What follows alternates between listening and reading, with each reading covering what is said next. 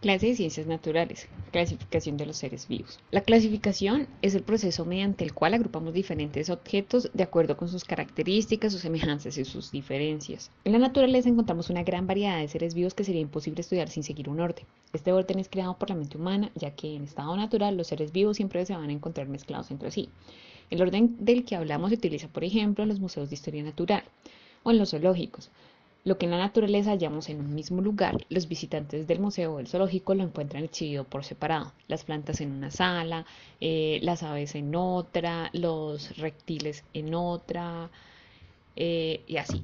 Por el contrario, los seres vivos en la realidad en viven pues eh, mezclados en diferentes regiones, pueden ocupar la misma sala en un, en un museo. Por ejemplo, un tigre, un león, un jaguar que viven en continentes diferentes compartirían la sala de los felinos. Entonces es claro que el orden del museo natural no recrea la realidad, sino que muestra lo que pensamos acerca de esta y nos permite comprenderlo con mayor facilidad.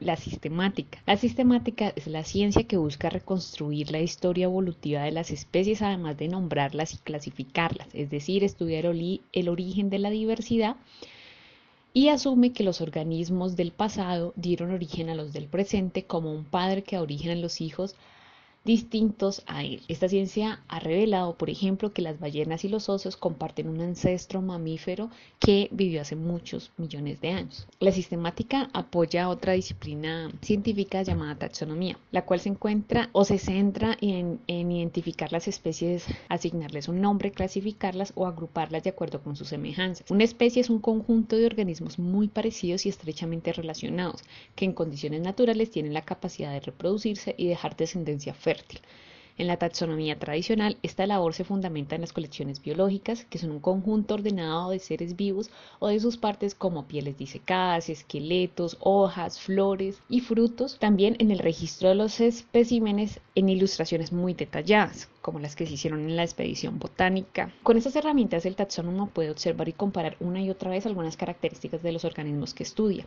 para clasificarlos de una mejor manera. En la actualidad existen proyectos que se acompañan en Internet para hacer posible el acceso a la información, colocando en red los datos de las colecciones biológicas de universidades, jardines botánicos, museos de historia natural alrededor del mundo.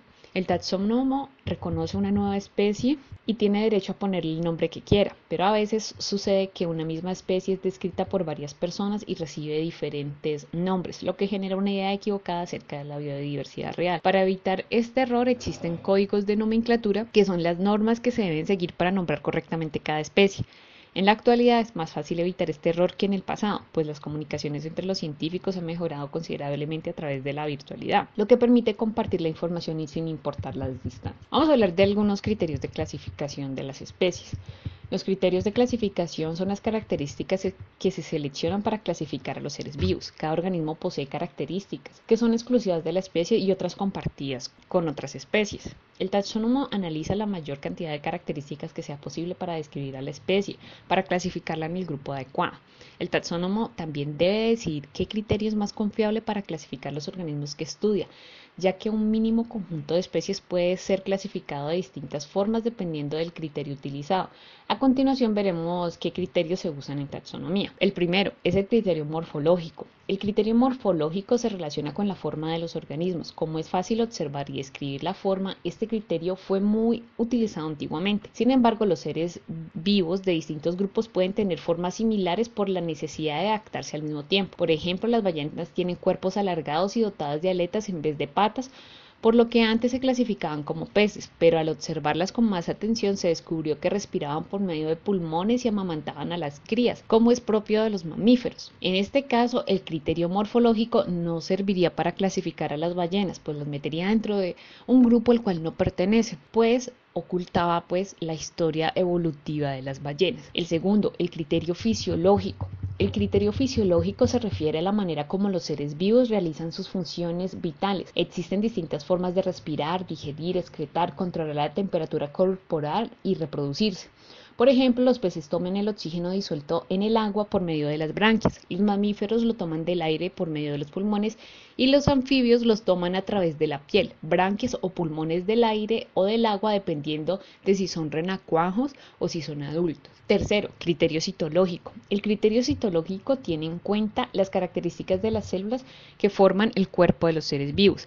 Este criterio se usa para formar dos enormes grupos de los seres vivos, los eucariotas que tienen núcleo definido y los procariotas cuyo núcleo no está definido. Sin embargo, también se usa para hacer grupos más pequeños. Por ejemplo, los taxónomos que estudian la diversidad de los monos han encontrado que se pueden reconocer una especie por el número de cromosomas que hay en el núcleo. Eso es muy útil porque algunas especies de monos son casi iguales a simple vista. En este caso, el criterio citológico permitió descubrir que hay diversidad de monos eh, más de lo que se pensaba. Cuarto, el criterio ecológico. Criterio ecológico. El criterio ecológico utiliza información sobre la relación entre los seres vivos y su ambiente natural, como el hábitat que utiliza o las relaciones que tienen con otros organismos. Este criterio, al igual que el morfológico, puede llevar a conclusiones equivocadas, ya que muchos de los seres de diferentes orígenes pueden tener características ecológicas similares. Por ejemplo, tanto las focas como los pingüinos habitan en el polo sur, pero no por eso se les considera el mismo grupo natural. Los pingüinos son aves y las focas son mamíferos. Sin embargo, este criterio es útil para identificar a las especies. Quinto criterio, el criterio etológico. El criterio etológico se relaciona con el comportamiento de los animales. El comportamiento se define como el conjunto de conductas que tiene un animal y que pueden aprender a realizar por instinto. Son parte del comportamiento característicos como el cuidado de los hijos, las señales de comunicación con otros individuos, la selección del territorio, la construcción de nidos, entre otros. En la taxonomía de las aves es muy útil el estudio de los cantos porque la comunicación sonora es muy importante para su reproducción. A veces se observan individuos muy parecidos en regiones apartadas y no se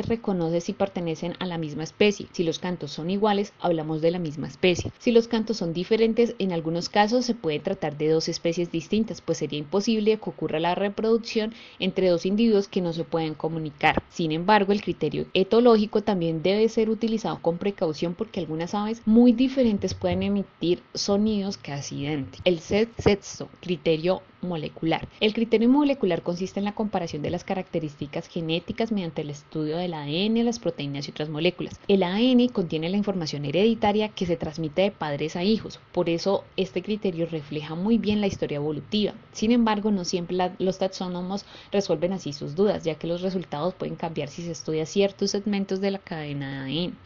El criterio molecular se ha empleado en la taxonomía desde la que la tecnología lo ha permitido y los hallazgos han cambiado los esquemas de clasificación eh, que hemos considerado tradicionales. En nuestros días los taxónomos deben ser capaces de combinar los criterios de clasificación de la mejor manera.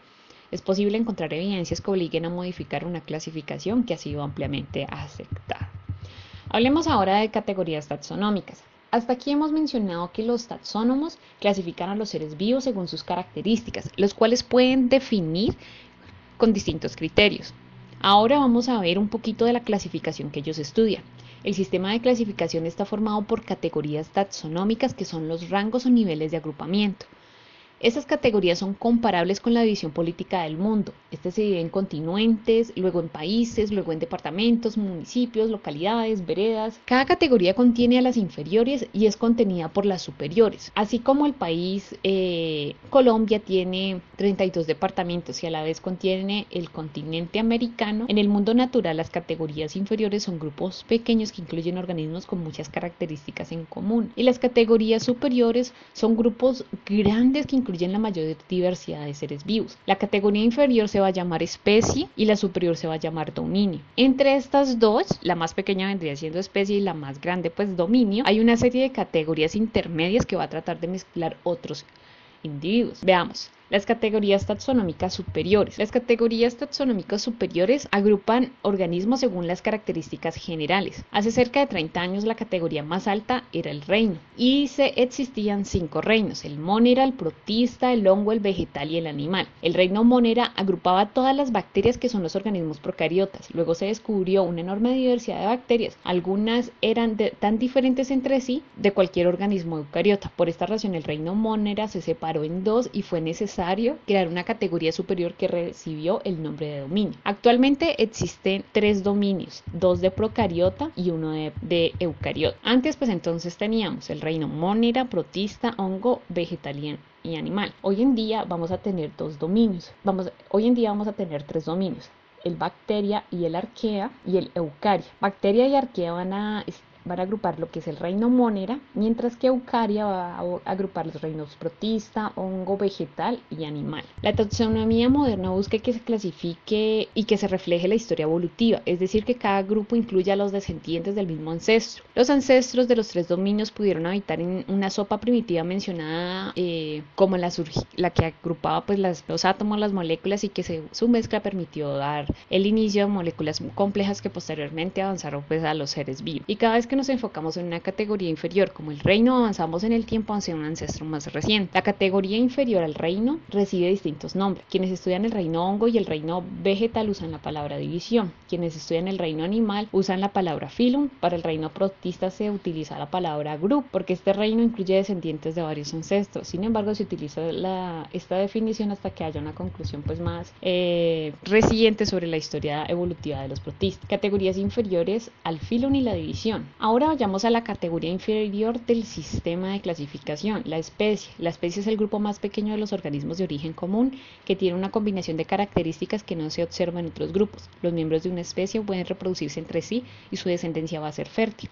Los miembros de las distintas especies no se reproducen entre sí, o si lo hacen, tienen hijos infértiles. Por ejemplo, cuando se cruza un burro con una yegua nace una mula, pero la mula es infértil, pues no puede tener hijos. Las especies similares se agrupan en géneros. El nombre científico de la especie está formado por dos palabras, el nombre del género y el nombre de la especie propiamente dicha. Por ejemplo, el nombre científico del gato doméstico es Felis catus y el del gato montés es Felis silvestre. Es decir, que el gato doméstico y el gato montés pertenecen al género Felis y tienen un ancestro común reciente. Los géneros emparentados se reúnen en la categoría familia y se toma el nombre de uno de los géneros para nombrar la familia. Por ejemplo, el género Felis da el nombre de la familia Felidae, que también incluye a las panteras, los leones, los tigres, los guepardos, entre otros. Las familias se agrupan en órdenes, por ejemplo, la familia Felidae, Canidae Urside de los osos, la Canidae de los perros y los lobos, y Enidae, que son las hienas, y otros pertenecen al orden carnívora. Un grupo de órdenes forman una clase y un grupo de clases forman el filo. Continuando con el ejemplo del párrafo anterior, la familia Felidae pertenece al orden de los carnívoros de la clase mamíferos del filo cordados, del reino animal. En otras palabras, el gato doméstico es un animal que contiene un cordón nervioso que amamanta a sus crías, que come carne y que se parece mucho a otros felinos. Aunque se parezcan, los gatos domésticos y los gatos montés se diferencian en algunas características y no se cruzan entre sí. Sistemas de clasificación. Los sistemas de clasificación son procedimientos que permiten organizar a los seres vivos utilizando para ello un criterio particular. El sistema de clasificación estudiado hasta ahora se diferencia de otros sistemas y ha cambiado a través de la historia. Veamos cómo. Los sistemas de clasificación artificiales. Los sistemas de clasificación artificiales son los que agrupan a los seres vivos desde el punto de vista del ser humano, no por su historia evolutiva. Los primeros humanos clasificaban artificialmente los grupos de ese entorno según la utilidad en comestibles, medicinales y venenosos. En el lenguaje común también se utilizaban clasificaciones artificiales como la diferencia entre animales silvestres y domésticos. Entre las palabras que crecen como hierbas entre las plantas, eh, según la forma como crecían hierbas, enredaderas, palmeras y árboles. La clasificación artificial es muy útil para ciertas actividades. Por ejemplo, en el mundo de la explotación maderera es muy práctico clasificar a las especies utilizando como criterio el ancho del tronco, la dureza de la madera y la resistencia de la invasión a los insectos. Con esos criterios sería fácil elegir la especie vegetal cuya madera sea apropiada para el tiempo y el uso que se le quiere dar. Seguramente un sistema de clasificación así reunirá especies de diferentes familias, ya que el desarrollo arbóreo ha, aparecido varias veces en el reino vegetal a partir de ancestros no arbóreos. Sistemas de clasificación naturales. Los sistemas de clasificación naturales agrupan a los seres vivos por sus características, excluyendo así el punto de vista humano. El primero en clasificar de esta manera eh, fue el filósofo Aristóteles, quien dividió a los seres vivos en plantas y animales, aunque ahora nos parezca algo obvio, antes no lo era. El padre de la clasificación actual fue el naturalista Linneo. Él describió muchas especies y, se les, y les dio el nombre científico compuesto por dos palabras. Un ejemplo es Feliz Leo, el león, aunque el nombre científico actual es Pantera Leo. También creó las categorías taxonómicas, clase, orden, género y especie. Linneo utilizaba el criterio morfológico y esto lo llevó a formar grupos artificiales, es decir, sin un solo ancestro común, aunque algunos de esos grupos se han eliminado y otros siguen vigentes, como el de las plantas leguminosas o eh, el frijol, las arberjas, lentejas. Hoy en día, antes de clasificar un conjunto de seres vivos, se aplica la sistemática, que aclara las relaciones de parentesco entre las especies. Luego se aplica la taxonomía para formar y nombrar correctamente los grupos de los códigos de nomenclatura. Todo esto conduce a un mejor conocimiento del origen de los seres vivos, lo cual tiene utilidad en las ramas de las ciencias naturales.